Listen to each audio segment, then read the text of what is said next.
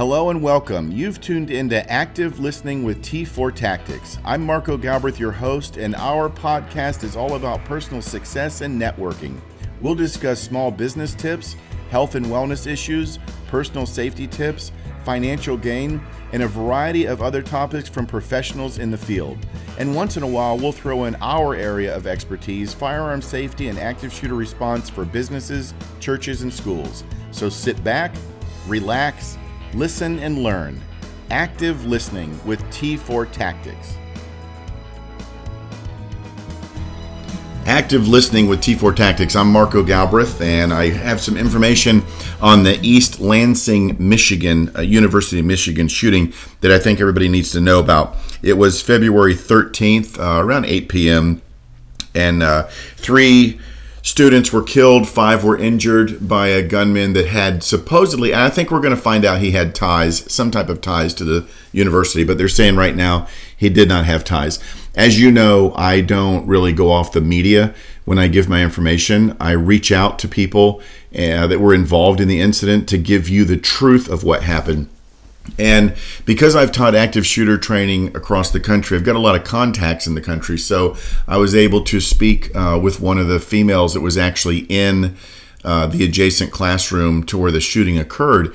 And this is disturbing because she was saying that the shooter, after the, the students locked down the dorms and the classrooms, the shooter was going to the classroom doors, knocking on the doors, uh, saying that he had been injured. Please open the door. I need help. I've been injured. And it was actually the shooter. Then he transitioned to knocking on the doors, uh, classrooms and dorms, and stating that he was police and it's okay. Go ahead and open the classroom doors. This is very concerning. Um, they did this in Beslan, Russia at a school attack where the terrorist started knocking on classroom doors saying that they were Russian special forces and it was okay to open the door. So, as I talk about in my active shooter response training, uh, don't open the doors. If somebody is in dire need of medical attention, that's where you're going to have to make a decision if you open the door. But I, uh, I always strongly, strongly suggest do not open the door, even if you hear a police radio and the police, because it could be a scanner, it could be a recording Bad guys, active shooters, are very brilliant. They're very smart. And they take weeks and months to plan this out. So they think of everything. So if you are involved in an active shooter attack and you're locked down behind a locked door and somebody knocks on the door, remain quiet. Uh, don't respond to it. If it is the real police, two things are going to happen. The SWAT team is going to have the tools to breach the door uh, when they do, you should be there uh, prone on the floor with your hands out. Make sure the police can see your hands. Uh, secondly, if they don't have to breach the door, then the uh, employer or school uh, personnel will have given them a key or a key access card where they're going to be able to make entry to that door. So we want to make sure whoever's coming through that door is actually police, and we want to really, really think about opening that door because this guy at uh, MSU uh, last week. Uh, that was on the 13th. Today's the 18th. I just wanted to gather this information, put it out to you, uh, and I had to make sure it was reliable, credible before I put it out there. Uh, but we just want to make sure that the uh, the person that's on the other side of that door is actually police. So think it through. Another thing that I'm not a fan of, and a lot of people are, a lot of people will bark against this, but I'm not a fan of texting students and telling them run, hide, fight to me, that's a lack of training. They should have already been told what to do. When you tell somebody, when you teach somebody run, hide, fight, unless you go into to deep specifics, whenever something bad happens, their brain is going to go to run, hide, fight. It's not going to go to where to run, how to fight, or where to hide, it's going to go to those three words. We need to train people that when you are under an attack like that, you need to go to your specific plan, not three special words. The special words are not going to help you. So let's get real about this. I don't like text messages because it's going to push them to their phone. So you've got students and the younger generation, the phone is the freaking go to for everything. So you've got the younger generation and even the older generation, but you've got some younger folks that may not be on their phone during an active attack, uh, whether it be firearm or knife. And you're going to text them to shelter in place. You're going to text them run, hide, fight. Well, now you've brought them to their phone. And since they had to take their phone out of their pocket to look at the text message from the university or, or business, whatever they're involved in, I guarantee you 90% of those students are going to call home. They're going to text their friends. They're going to get on social media. They're going to start filming for YouTube.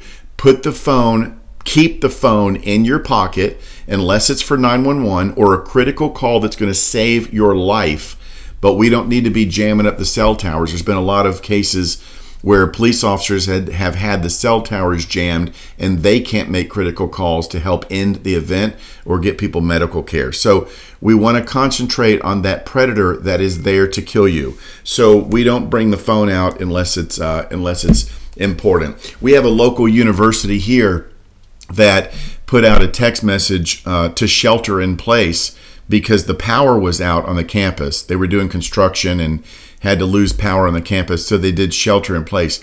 Why in tarnation are we telling students to shelter in place because the power's out during the day?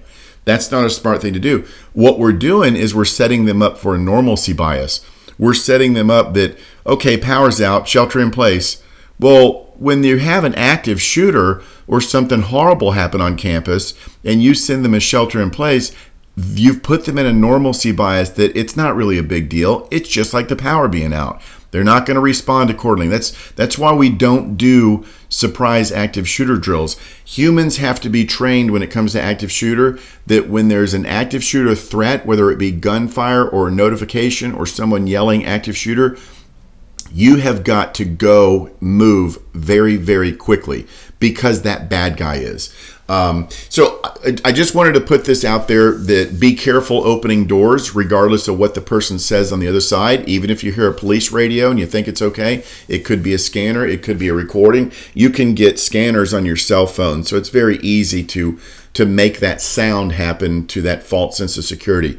I've got an active shooter uh, training class uh, coming up on February 25th, which is the Saturday from 9 until 12:30. We're going to go over all the dynamics of an active shooter attack. We're going to focus on threat assessment team, uh, de-escalation. We don't do de-escalation on an active shooter.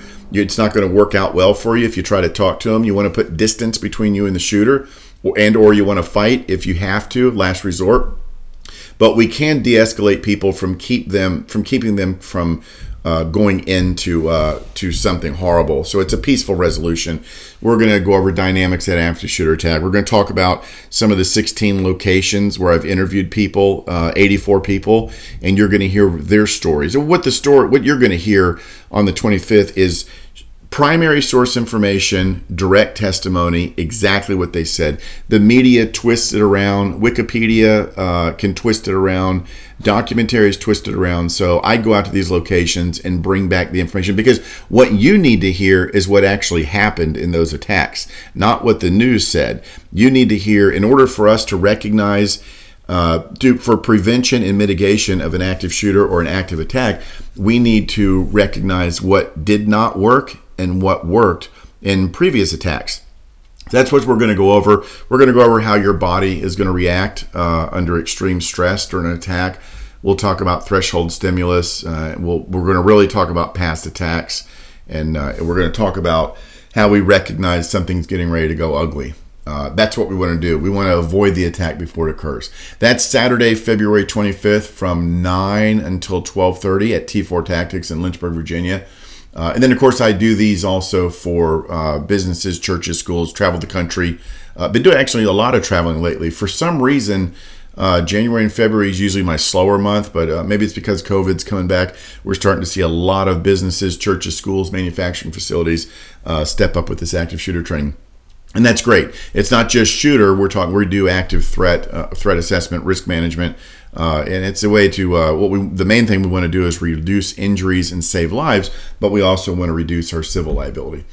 Uh, and every all this information can be found on my website, T4 Tactics. I appreciate you listening. Please spread the word, especially if you're uh, university or school related, business related. Spread the word as to what this shooter did. Uh, what other shooters have done. This isn't the first time somebody's tried to say it's police, open the door, or I need help, please let me in so I can be in a position of safety. You really got to think it through. But please, that's the reason why I did this particular podcast. I want people to know be careful before you open that door. Think it through. Reduce injuries, save lives. Thanks for listening and uh, enjoy yourselves. Have a good weekend.